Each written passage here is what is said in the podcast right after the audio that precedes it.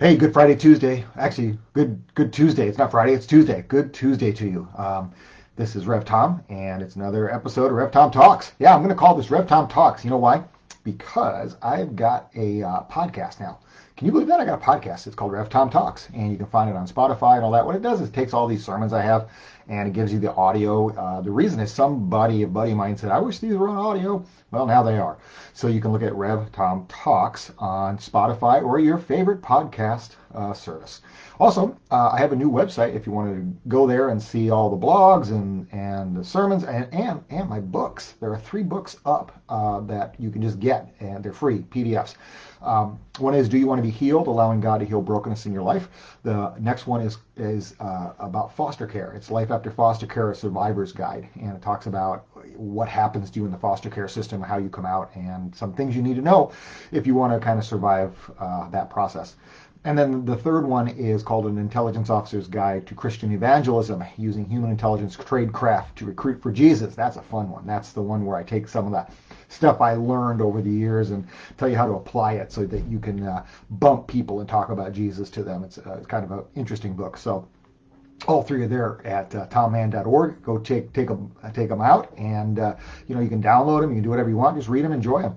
Uh, they're they're there for everybody. And I would tell you that even if they're not for you, they might be for somebody else. So turn them on to it, and that would be a good thing. Tonight I want to talk about um, value, basically our value systems. Um, what we place value on and how we go about doing that. And I want to uh, juxtapose that against Ecclesiastes, the book that uh, King Solomon wrote, talking about he, how he valued things. And uh, Solomon's an interesting character, right? So he's King David's son. And uh, um, God doesn't let David build the temple because there's too much blood in his hands. So Solomon gets to do this. Remember, God kind of comes to Solomon and says, Which do you want, wisdom or wealth? Solomon says, I'll take wisdom. And God says, Good choice. Because you chose wisdom, I'll give you wisdom and wealth. But God said, Hey, but, dude, um, here are some boundaries, right? Solomon was the wisest person who ever lived. He was renowned for being able to, to, to tell people wise things except he couldn't follow his own advice. And he basically screwed up his life royally, uh, broke everything God told him uh, not to do, and writes his book Ecclesiastes at the end of his life and says, Man, I blew it. Um, and he looks back on all his life and all his accomplishments, quote unquote accomplishments, and realizes that uh, none of them had any meaning and that the only thing that had value was fear of the Lord.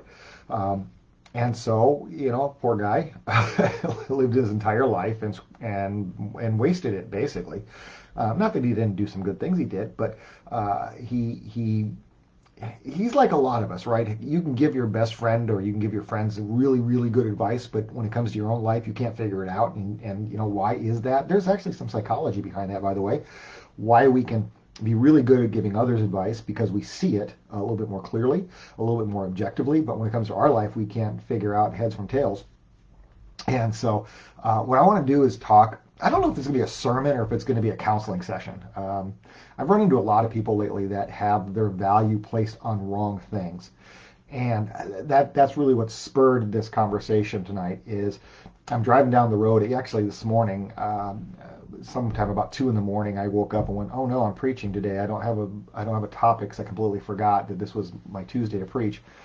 And uh, you know, God's always good. God God always gives me something to talk about. And I was at class this morning teaching at Corban, and I met with a student afterwards. And I'm driving home, and I was just thinking about just all these kids that I work with at the university, and and how interesting it is to be old like I am now. Even though I don't feel that way, I feel like I'm their age but remembering very clearly being their age and what you place value on at that age, right? And and the difficulty of not having enough experience in life to understand where your value should go. And these are good Christian kids. I, I got to be honest with you. I'm envious of them. I wish, I wish that I had been in the faith like they are when I was their age. I would have avoided a lot of trouble. Um, not that I wasn't a believer, but I certainly wasn't a follower. And there's a difference. These kids are trying their best to follow Jesus. They love the Lord, and it's amazing to watch them. But they, they, they struggle with all the things that, you know, 18, 19, 20, 21 year olds struggle with. um, trying to figure out self and identify their identity and trying to trying to figure out what is valuable and what is not valuable. And it's a very very um, uh, I think a very important process in the in the personal development of people. And so I'm blessed that God allows me to speak into people's lives because I got some, uh, you know, I got some road wear on me. I've got, I've got some experience, and so I get to talk into their lives and say, ah, you know, you may want to not want to hit this pothole. Uh, that's a great thing that I get to do, and it's it's it's really fun. But it, it it's not just the kids. You know, I do a lot of counseling with uh, older adults, and and uh, and you see it everywhere. Uh, you see it in the media, you see it in celebrities, you see it in your friends, you see it at work people have their value system all screwed up. And I'm not talking values in terms of their morals, in terms of rights and wrongs. I'm talking about how much weight and, and do you do you place on things? How much value do you give something? You know, for example, uh, when I was growing up, and uh, I'm at the very end of the baby boomer generation, we used to say sticks and stones can break your bones, but names will never hurt you. Now, kids are brutal, right? Every one of us would be uh, considered bullied these days. That's that's but in our day, that was just called school. Sticks and stones would break your bones, but names would never hurt you. You, you, just really didn't give value to people calling you names. Um, that that's what we learned growing up, and we even had that little cute little saying. Where today on social media, someone calls you something, you, you've been shamed, and oh, it's just craziness. And for my generation, we watch this and go, "What the heck? Why are you even giving that any value? It doesn't have value." Uh, somebody's opinion I saw this great line. Says, "Don't don't accept someone's opinion about you uh, if you're not a person you would go to for advice." I think that's just a great thing. If someone's saying stuff about you that that is uh, uh, not someone you you respect or would go to for advice, well, what the heck? What the matter what they say, right? But they place value on it. So what I want to talk about tonight is is what Ecclesiastes, the book of Ecclesiastes, does because it really goes through our lives. Uh, it's a it's a uh, a great book to talk about how Solomon at the end of his life came to the conclusion that he had placed value, importance on things that didn't have importance. And he placed those things above the importance of God in their life, in his life. And that's what he's um, you know bemoaning at the end of his life of the book. Everything's vanity, he says. Everything's just just um, worthless. Everything is just his pride so let me kind of walk you through this. And again, I'm kind of riffing tonight. Uh, I don't have notes. I'm just looking at a, a sheet that's telling me uh, the different things that Solomon did. And I'm just going to go off on them and, and just see where the Holy Spirit leads. So, you know, buckle your seatbelt. Who knows what's going to happen? So the first thing that we know about about Solomon is that he, he pursued wisdom. He pursued knowledge. Okay? Knowledge is great. I always tell people, and this is kind of my the old Tom talking, information is power. Um, look at the media, how, how, much power they wield because they have information, right? How much how much power you wield when you have more information than somebody else. But with power comes responsibility. And so he's searching for knowledge and he's giving himself a lot of self-worth because he knows a lot. He's he's the wisest guy in the room. He's always the smartest guy in the room, right? He's king, so that's a good thing. And knowledge in, in and of itself is actually worthless. And, and I know, you know, I'm a college professor, and I know some of my friends that are in the in the university probably cringing right now listening to me say that. But let me let me hear me out. Knowledge for knowledge's sake has zero value. Now, if I if I want to learn, for example, I'll give you an example. So I've learned how to do video editing. It's knowledge. Got this program, had to learn how to use it and great i know how to use video editing i know how to do that now and you know i'm, I'm, I'm pretty competent at it. Well yay. Who cares? Uh, who cares? Well it's how you use your knowledge that has value right? So scripture tells us in i think it's uh, colossians 3.23 and all you do work as if you're working for the lord. In all you do work as if you're working for the lord not for men. So if i take my knowledge of anything. Let's take this video editing example. And I use it for God, and I use it for the kingdom, then there's some value you can place on knowledge, right?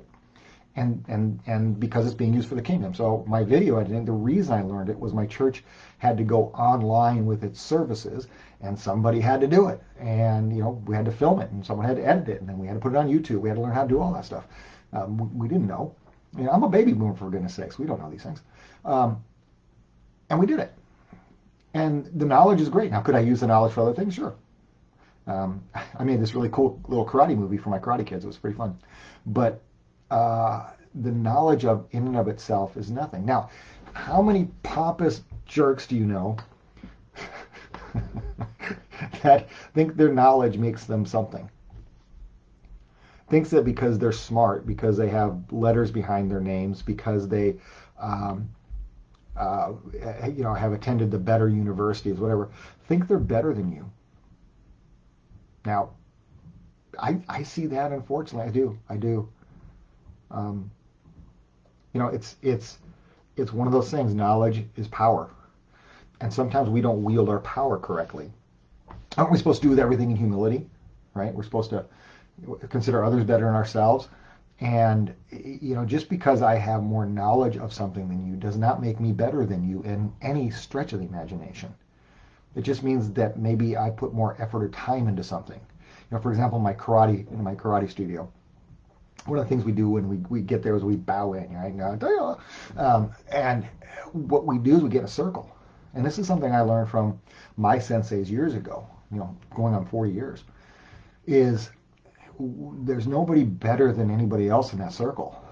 Now, I've been doing this for 38 years, so I have more experience than they do. But they are just as valuable human beings as I am. And there's nothing special about me. Uh, that I have more knowledge than they do. They're, they're, we're all equals in there.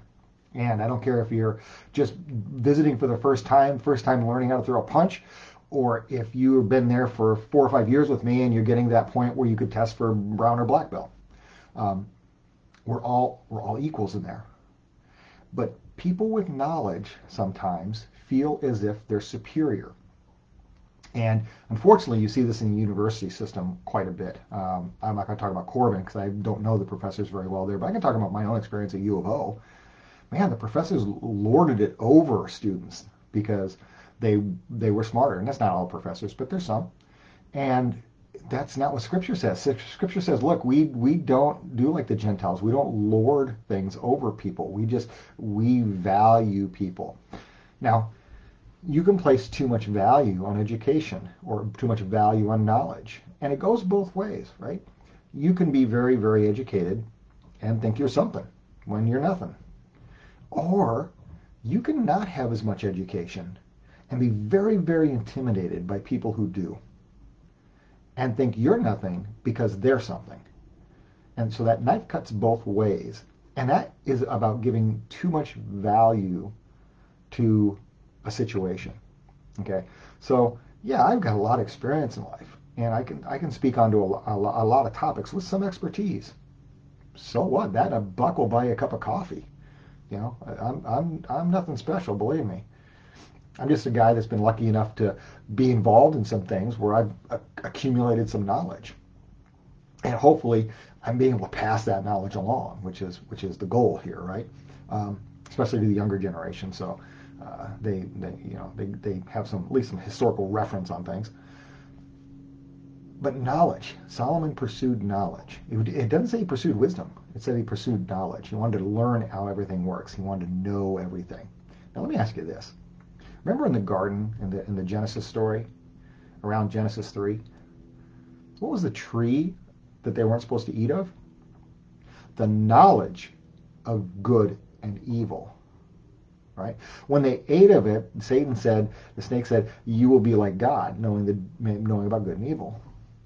Well, what's happened since that moment, a lot of hap- a lot of things happened since that moment, as you know. But what really one of the things that happened that we're stuck with is an insatiable need to know.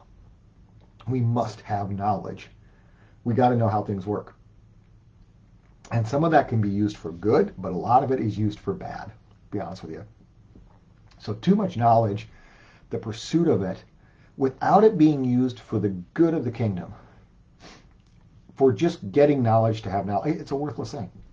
and it shouldn't be valued. So if you've got a uh, like me, a college professor, and you know I'm kind of pompous jerk because I think I'm something because of my experiences, um, don't give that any value. You know, check the box. And here, here's what's funny: Jesus, Jesus deals with this really directly when it comes to Pharisees. He tells his disciples, he says, "Look, look, do everything they tell you to do when they're sitting in the Moses seat. So when they're preaching at you, do what they say." He goes, "But don't do what they do." it, was, it was really a great line because he's like, when they're when they're telling you what the law says, when they're reading the reading God's word to them, yeah, you can listen to them, but don't don't be like them because they're horrible.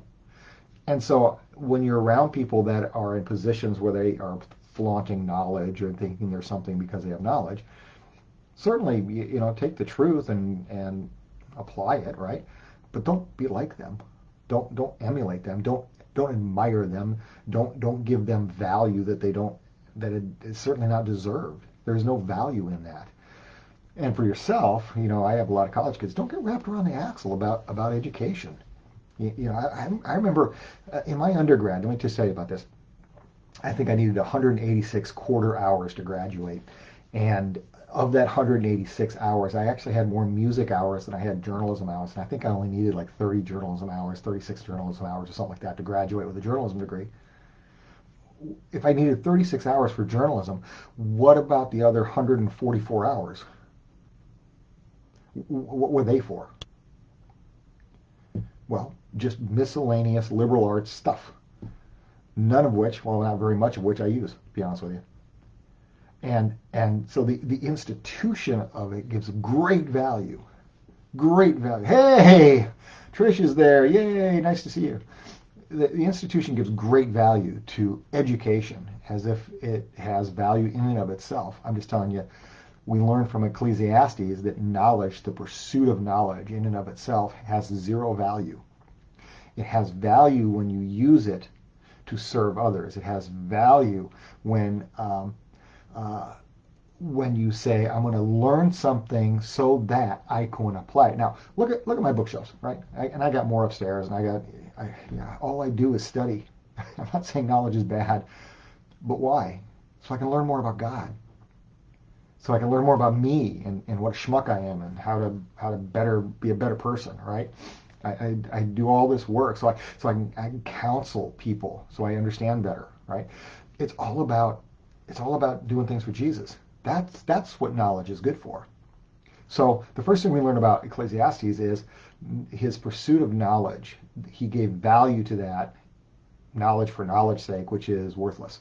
Um, so sorry, philosophy majors, if you're watching. Uh, it, it, has no meaning, and that's why philosophy majors chase their tail around and around and around and around and can't land on anything because it's knowledge for knowledge's sake, and that uh, you know it, it's nice, but it doesn't it doesn't do anything. Um, and I'll tell you, my litmus test. So this is my litmus test. I, I used to drive people crazy. I, I think I still do. Um, when I'm in a meeting and people are telling me something, or I'm, I'm uh, being, you know, questioning the value of something, I call it the so what factor. When you get done speaking and I say so what, and you can't tell me why it's important, you got a problem, at least with me supporting what you're doing and sometimes what we learn with that with knowledge on both ends. So what that I've got advanced degrees? So what?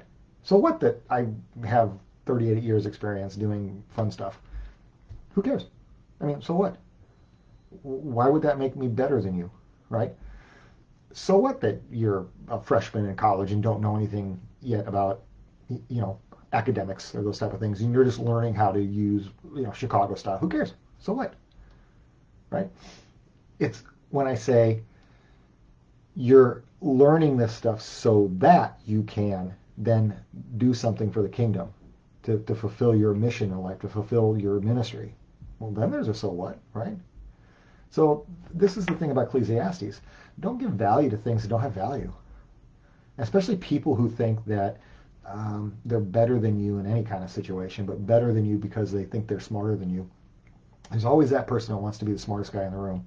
And you just got to kind of not give that much value and, and make yourself feel like you're worthless because you're not at their level. Um, or or you know enabled them to think that they're worth something because so what that they they're Einstein. Um, good for you.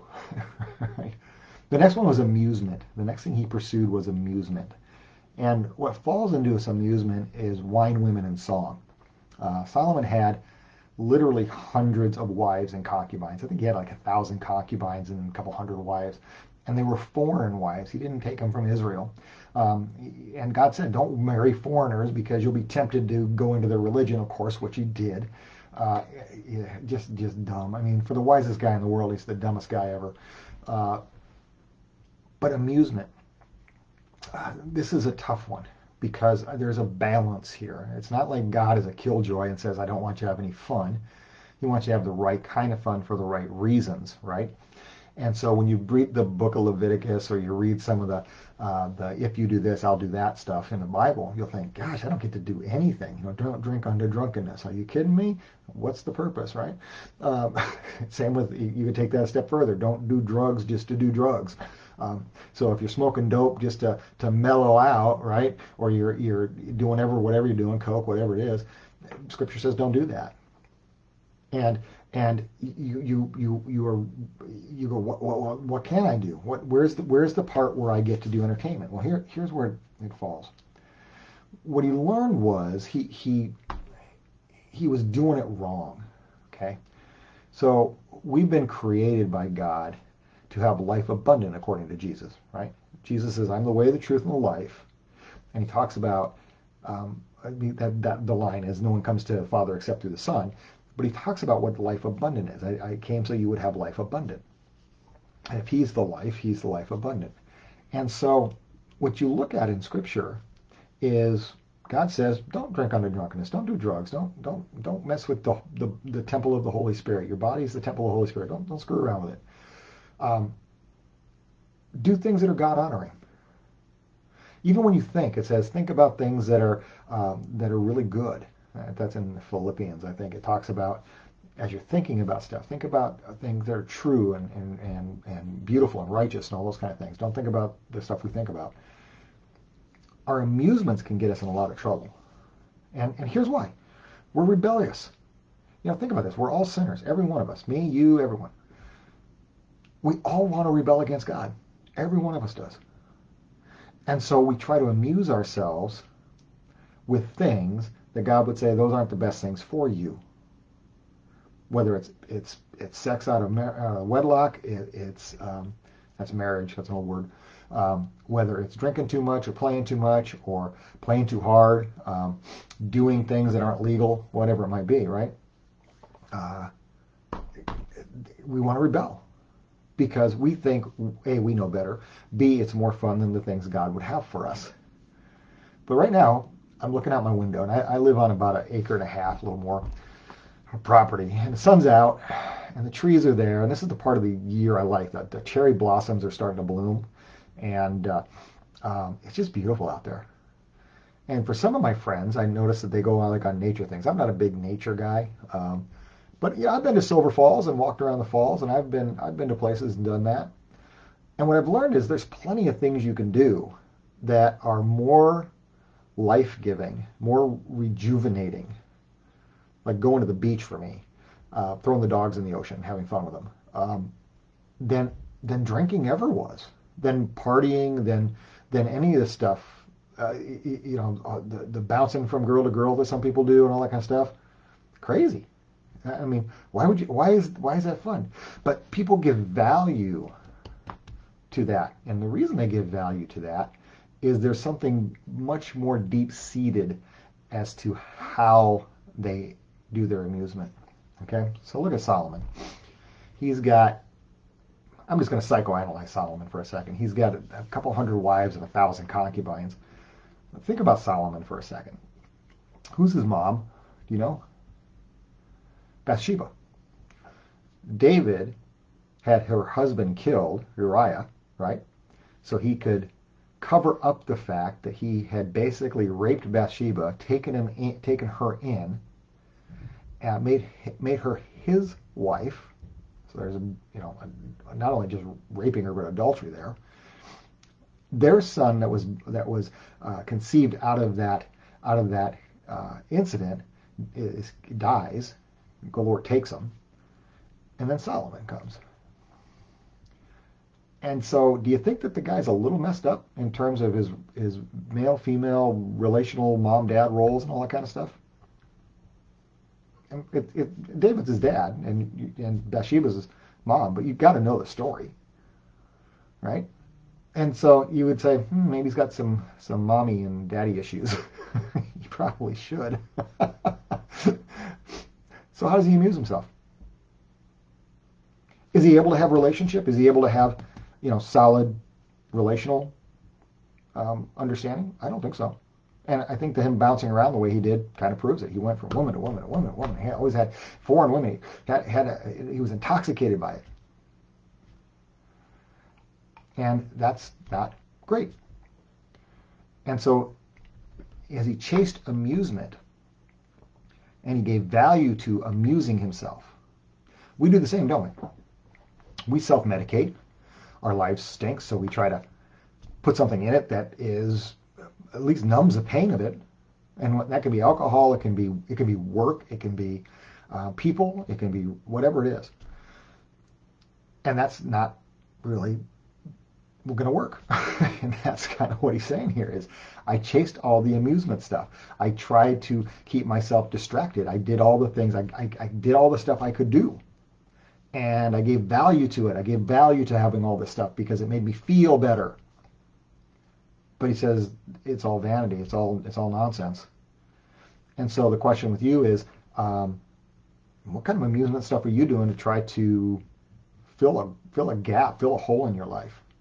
You know, the Lord will rejuvenate you. The Lord will put people in your life that that will have real relationship with you. The Lord will give you opportunities to commune with Him in ways that will fill you like you can't believe. Uh, there are really great things to do in the world, um, whether it's bowling or going to the beach or whatever it is you like, that will amuse you to take your mind off things. Right? You can you can do all that stuff. You don't need to be doing the things Scripture says don't do to try to fill this hole in yourself. But we give value to it because, um, you know, it does make us feel good in the short term. But doesn't it take more and more and more of that? I know a lot of people smoke dope. In Oregon here, it's, it's legal to smoke. And I've always, you know, it starts out with, well, I just need to calm down. Or one guy said, I just need to sleep. That's how it starts. then it rolls, right? You can't not have it to sleep. And then you're always more anxious, so you need more and more of it to calm down. But it's okay because it's only it's only marijuana. And, and you know, okay, whatever. But you're not doing what God would have you do. And so it's not God honoring. And you're giving value to something in your life that doesn't have value. Again, our amusements, unless they are from the Lord to rejuvenate, refresh, and, and prepare us for the work he has for us to do in the kingdom, then it's worthless. And, and basically that's what Ecclesiastes is saying. Solomon's saying, look, I did all this stuff.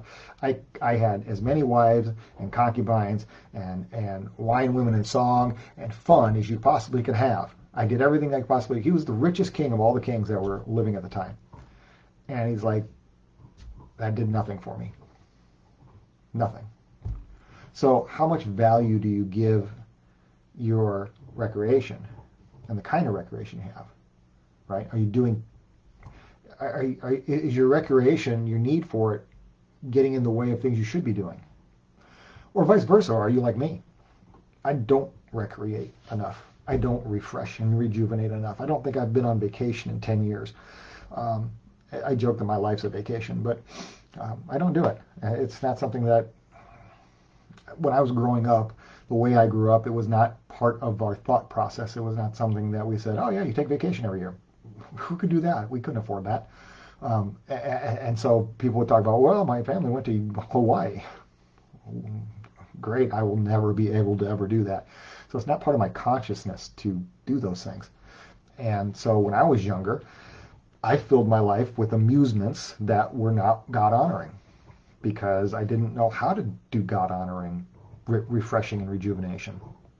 And now I do. You know, I still don't take very vacations, but see all these books behind me? that refreshes me.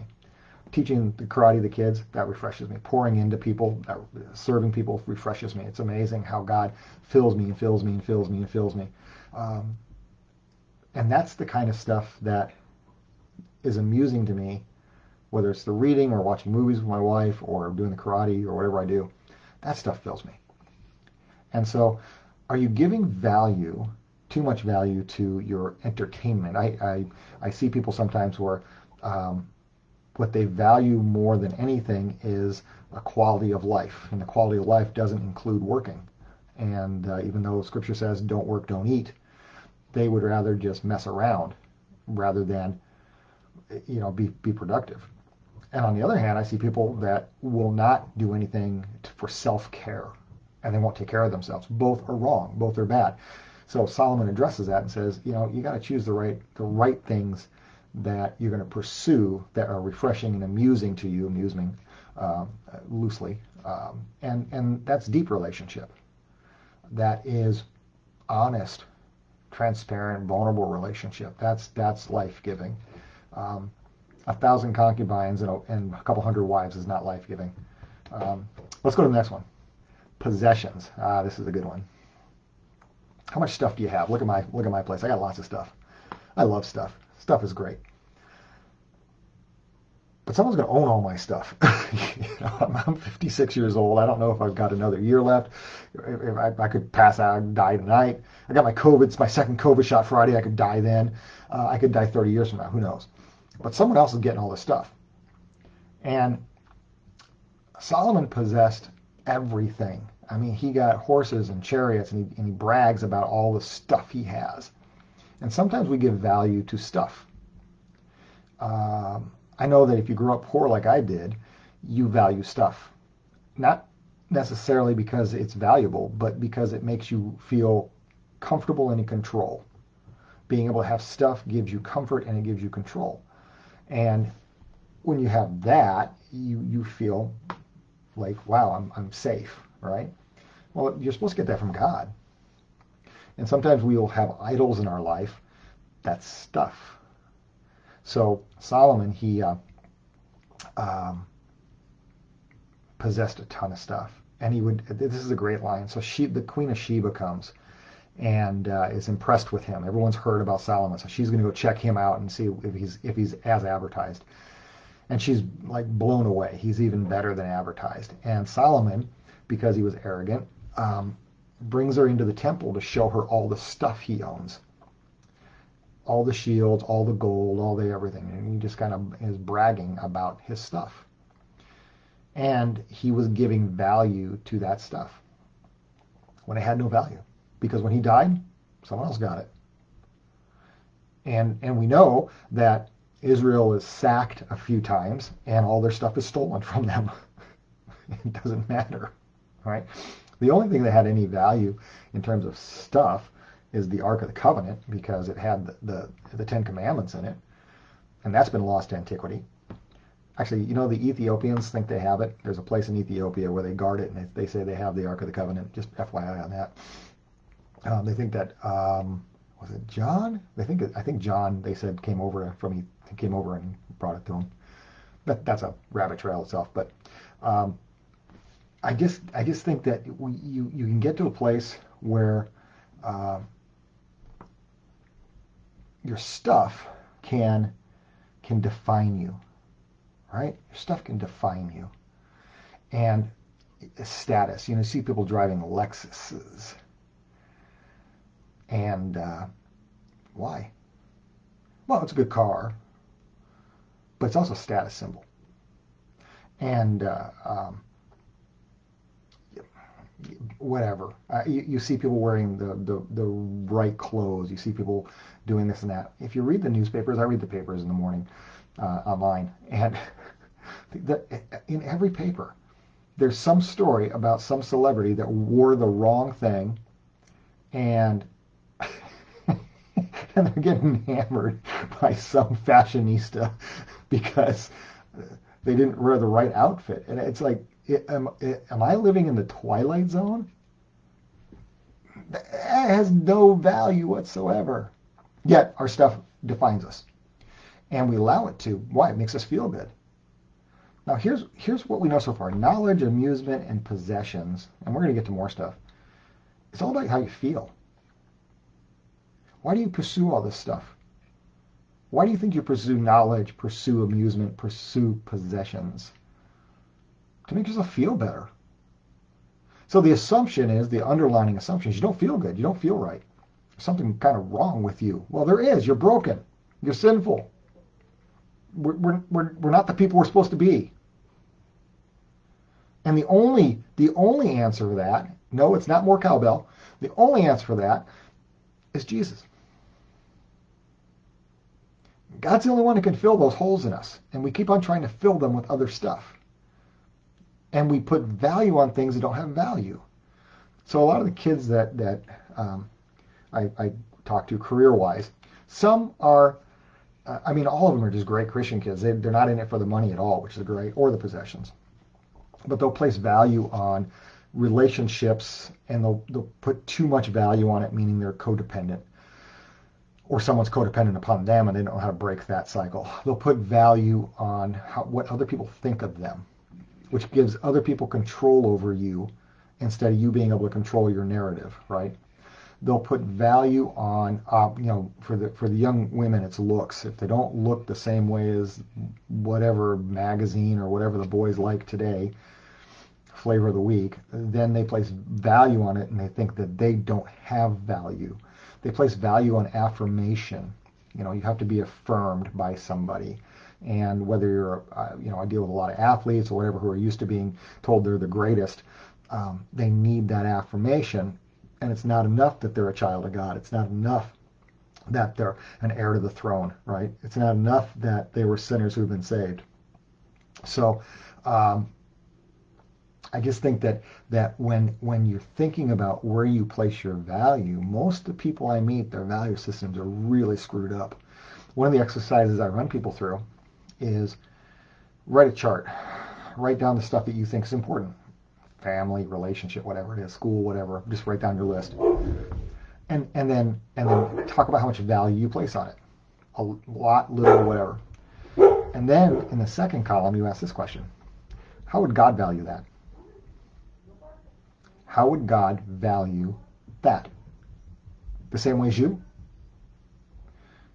And most people go, mm, not at all. And I'm like, yeah, not at all. So what are you doing? Because you're going to get wrapped around the axle, just like Solomon did. I mean, Solomon wasn't smart enough to see it during his the, the, the, the heyday of his life. You get wrapped around the axle on this stuff, and you get distracted and pulled away from God, what God would have for you, what God have you do. You know, Ephesians 2.10 talks about you were made to do good works that God prepared for you in advance. That's what you're made for. You're not made to chase all this other stuff. I mean, uh, Solomon's great. He calls it chasing after the wind. Chasing after the wind. He's like, it's worthless. You're not going to catch it. You're not going to fulfill yourself doing it, right? So your possessions, uh, scripture doesn't say be poor. The Franciscans had it wrong. The Franciscans were like a, uh, mon- a monk group that said we're just going to be poor because you know if we're poor, it shows that how much we love Jesus. Scripture doesn't say that. It says if you have means, give generously. And so the women that were supporting Jesus when he was all walking this earth were not poor. They had their own money, and they were funding the ministry, right?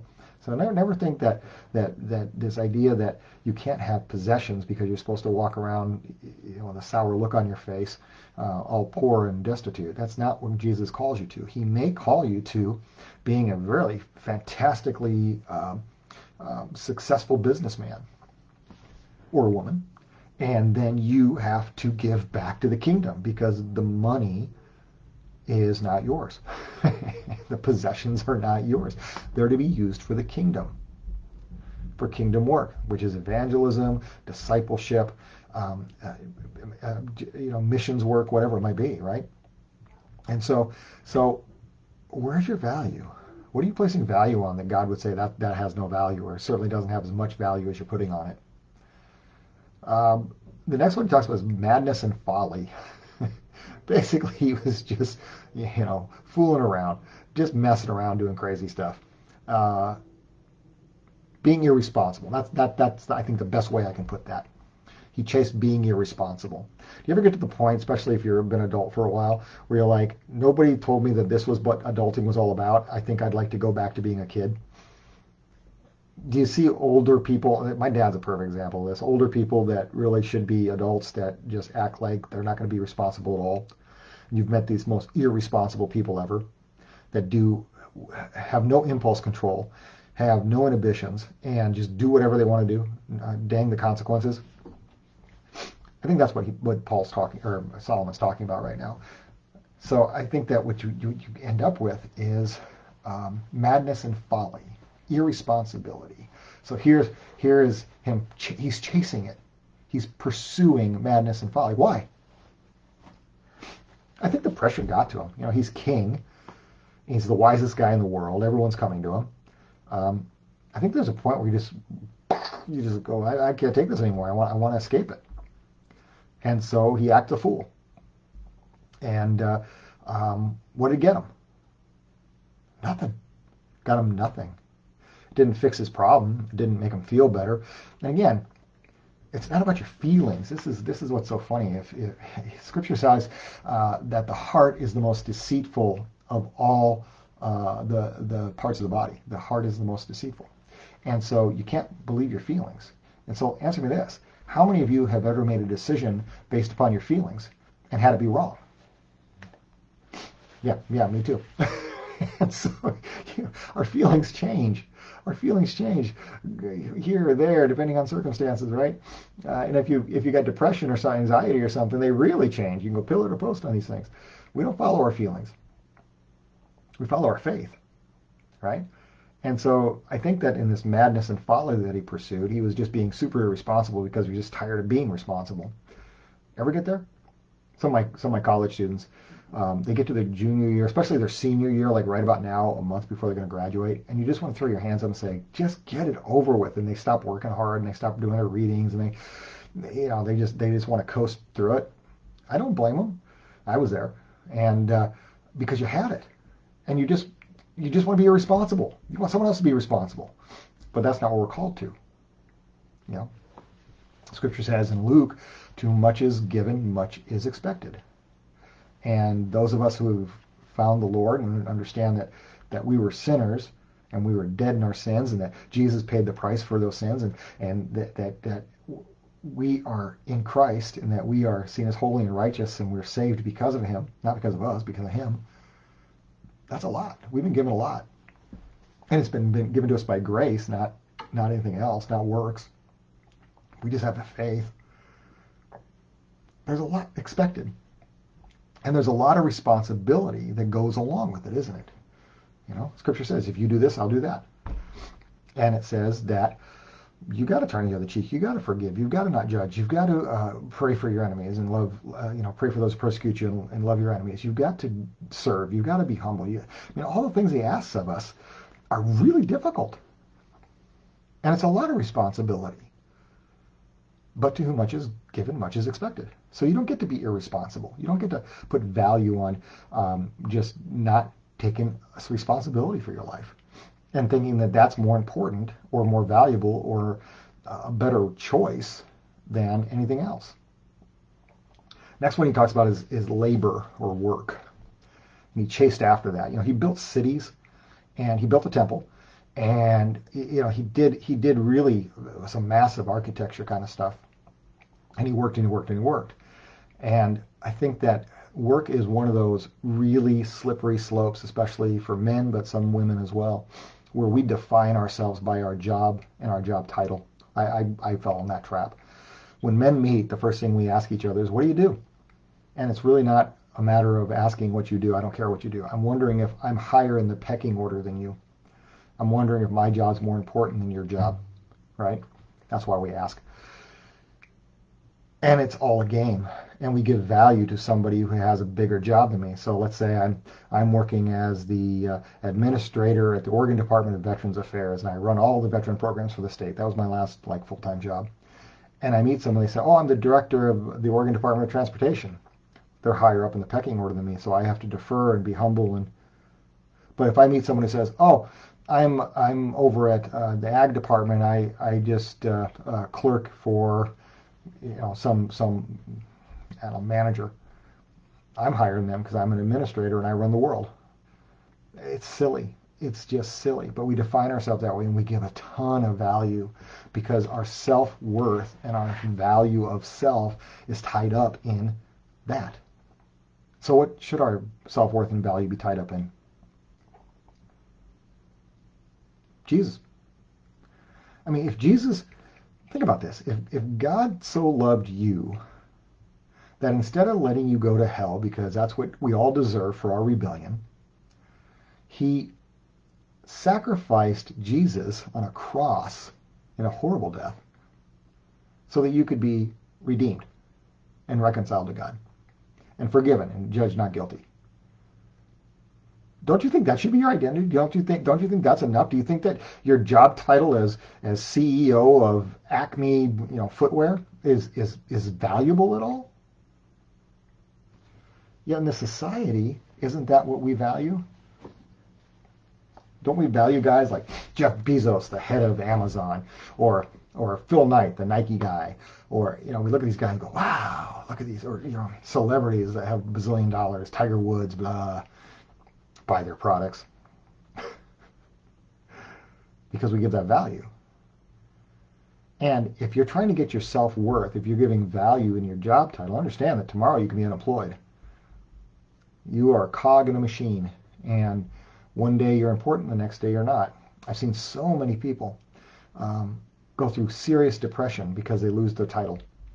This happens to legislators a lot. When I worked in the legislature, some guy would lose lose an election, and it was crushing to their ego, crushing to their, their self-worth and their value and their identity because they had been a legislator and now they're not. And now what are they? Well, whatever job they had beforehand. And they don't have the lobby calling them and wining and dining them and all, you know, it's, it's crushing to them. But I've seen them too where people retire. You ever, you ever notice that people with big jobs, when they retire, they're usually dead within five years? Because they have no self-worth. They have no self-identity. They don't value. And so when you define yourself by those kind of things and you put value on them, they don't have that value. You know, my students, if you're watching, your grades. you value so much your grades. Um, okay. You know what though? After you're like you're even if you get asked in your first job, um, grades don't matter. Your degree does. No one ever asked you what your grade point average was after a certain point. And actually, in my in my life, I never got asked what my GPA was. But we put so much value on making sure we get A's and B's, and we're not we're not. Oh my gosh, a C, I'm going to kill myself, right? Um, no, it has no value. But you're defining your value and worth by this artificial thing, and that's not how we define ourselves. So if you get a D in a class, suck it up. It's okay. It's not the end of the world. You're probably still going to graduate and get a job. It's not a big deal even if you drop out of college because you have to because of money or grades or whatever, fine. God has something else for you. Don't put a, put this value on whatever happened and have it define you in such a way where you have no self-worth, where you don't see that your worth is in Christ and your worth is not in all these artificial things. And that's see, this is what Ecclesiastes is all about he chased this, he chased that, he did this, he did that, he did everything under the sun, he says. And he thought, he, he, he learned that none of it had any value. See, he was trying to define his identity by these different things. He chased philosophy. It also says he chased riches. He, he was a rich guy. He, he, had, he had all the money. He tried to, to, to fill his life with everything the world had to give. Okay, imagine you're in a position where you're a multi-billionaire and you can do anything you want. You can buy planes, you can go to any country you want to attend, any event you want to attend. You can, um, you know, party with the elite. Uh, you, you can you can get presidents elected. You can overthrow countries. I mean, there's, uh, you, you can do anything. Just think about your wildest wildest fantasy. so what? See, Scripture says, um, what is it to gain the world but lose your soul? What is it to gain the world and lose your soul? And that's the bottom line here. Ecclesiastes and Solomon says, at the end of this, after he did all this crazy stuff, the only thing that mattered was fear of the Lord. And what, what is fear of the Lord? Well, one, you know, scriptures, Jesus said, hey, don't fear the one that kills the body, fear the one that can kill your soul, right? There is this awesomeness about God that is a little frightening. But it also means that when he gives you commands, obey him. Out of respect, out of you know that he knows what's best for you and you don't know what's best for you because you're fallen and stupid, right? It means, if your Lord means walk in his ways, be in his will, do things his way, admit he's right and you're wrong. It's all that stuff. See, Jesus, when he when he left at Matthew 28, he talks about um, this final command he gives his guys. He says, "Go out through all the world and, and baptize them in the name of the Father, Son, and Holy Spirit." And people forget this part. They don't they don't mention this very much. And he says, "And teach them to obey everything I have commanded." Now listen to that language. He didn't say, "And share with them everything I told you." Teach them to obey everything I've commanded. That's a pretty stern statement there. So what he's telling us is, hey, there's a, there's a standard. There's a standard here. We are to love, we are to show grace and mercy and non-judgment and all these other things, but we're supposed to be holy and righteous and just and all these other things at the same time, just like God is. And we are to teach people to obey. Now, everyone hates the word obey. But in my ministry, I'm trying to teach you to obey the things Jesus commanded. He says, if you love me, you'll do what I commanded. You'll do what I say. That's in the Luke version. Do you love Jesus? Or do you love the world stuff? Because all of the Ecclesiastes stuff, that's you trying to define yourself in a way with worldly things that makes you feel better. And so you give value to a relationship and you end up, let's say you have a relationship and the person is asking you to do things that go against your faith. And you think it's incremental, it's not a big deal, so you do it and you compromise. And then you find out that that didn't work. And then you're just hating yourself because you compromised yourself when you shouldn't have. Because you wanted the affirmation of another person because you gave that other person more value than you gave Jesus. That happens. Okay. Um, let's say that you have some self-worth issues, and you keep on thinking that you're not, you don't have any value, you have no worth, you've been treated like a victim all your life, and, and you've been beat up and all this other stuff, and you're just you're just low, low, low. You give that more value than the fact that God don't make no junk, and that you are perfect in His eyes. And if you're perfect in God's eyes, what else do you want? You want the acclamation of men? Or you want the acclamation of God? See what I'm getting to? Do you see what I'm getting to? The value you place on things defines you.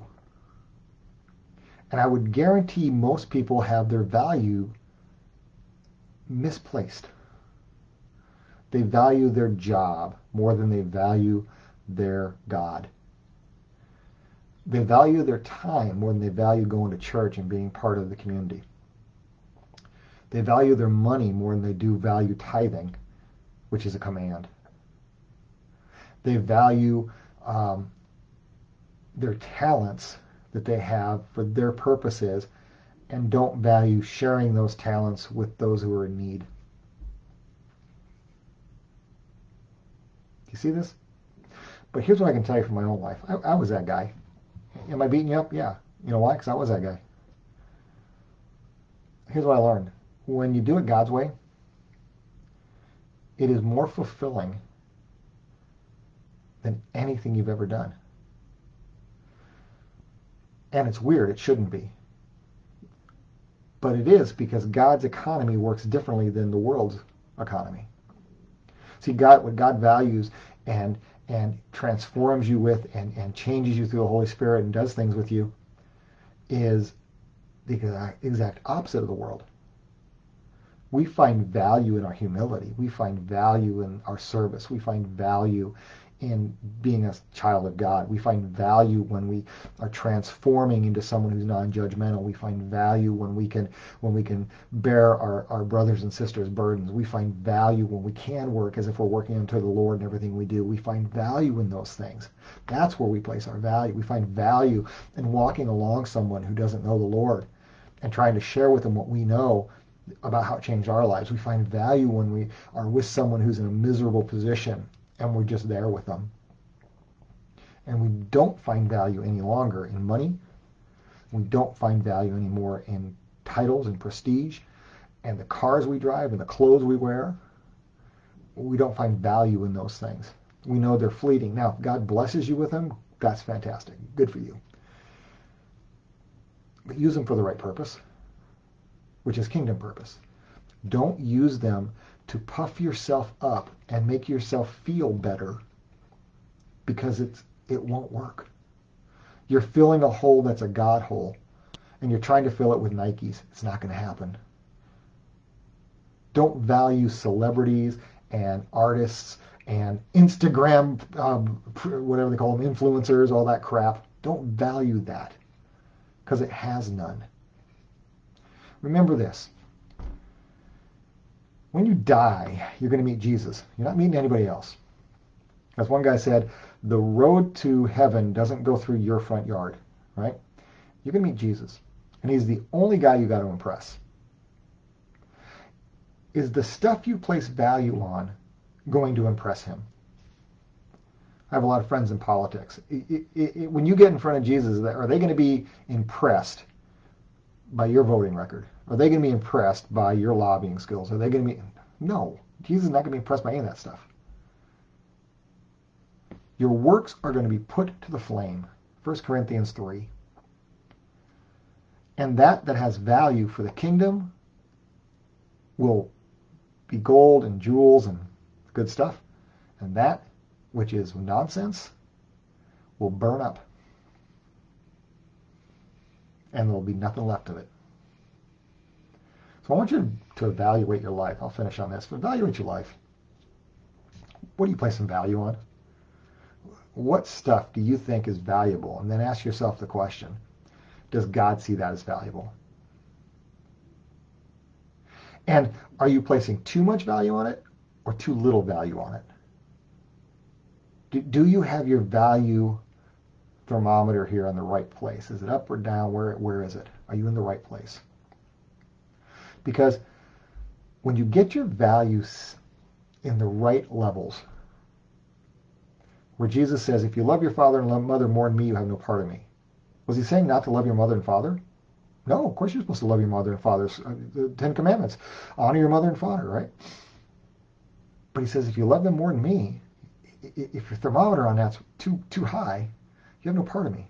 I come first. Then your parents. Right? These are the things that Jesus is telling us and teaching us about how we place value on things. Your self-worth cannot be based on the things that Solomon tried. Knowledge and amusement and possessions and irresponsibility and work and you know philosophy, just chasing your tail on thoughts, on your money or lack thereof. Your identity is not based in that stuff. Your identity is based in Christ and Christ alone. And if you don't have your value system set that way, if you're a college kid and your value system puts mom and dad above Christ, we got to work on that. If you're in a, uh, you know out of college and a young adult and your value system is a, a, that my job title and making sure I get the next promotion and that has value and your how much money you're making in your young career, if that has more value than Jesus, you're wrong. And as you get older, you know, I know people just get just wrapped around the axle about retirement. My age people and older. Well, in part, retirement's important, but don't you think God provides? Don't get wrapped around the axle about that stuff. Trust God. Do your part, right? It's a partnership. Do your part, but trust God. And the reason I tell you all this is it'll fundamentally change your life. Because again, I've been the other guy. And I've had transformation in this. I don't get wrapped around the axle about job titles and all that kind of stuff like I used to. And God's blessed me amazingly because of it. So I would tell you, don't be like Solomon and wait all your life to figure out you blew it. Take the advice now. If you're a college kid, you're learning something here about how to adult. If you're young adult, you know, take these words to heart about who you are. It'll give you strength. And if you're middle age or older, it's time for you to make the transition here. It's time for you to put your trust in the Lord and, and throw out these childish things. So I hope that we've learned a little bit tonight about how to properly value things in your life and that you should read Ecclesiastes. It's a great book. Um, it's, it's not super long. And, and I think that you'll find that the details of what uh, Solomon talks about, you'll be able to go, oh my gosh, he's talking about me. And it'll give you some insight and context to the things we're talking about tonight. But I hope, and I'll pray for you guys, that you're able to place proper value on things in such a way that your life is balanced out, where Christ is the head of everything you do. All right, great night. Um, I will catch up with you. I don't know when I'm catching up with you. I don't know when. Maybe Friday. Maybe, yeah, maybe Friday. I have my second COVID shot, so I might um, like go earlier on Friday and make sure I'm not sick. But I think I'm preaching Friday, so we'll see you then. Have a great Tuesday night.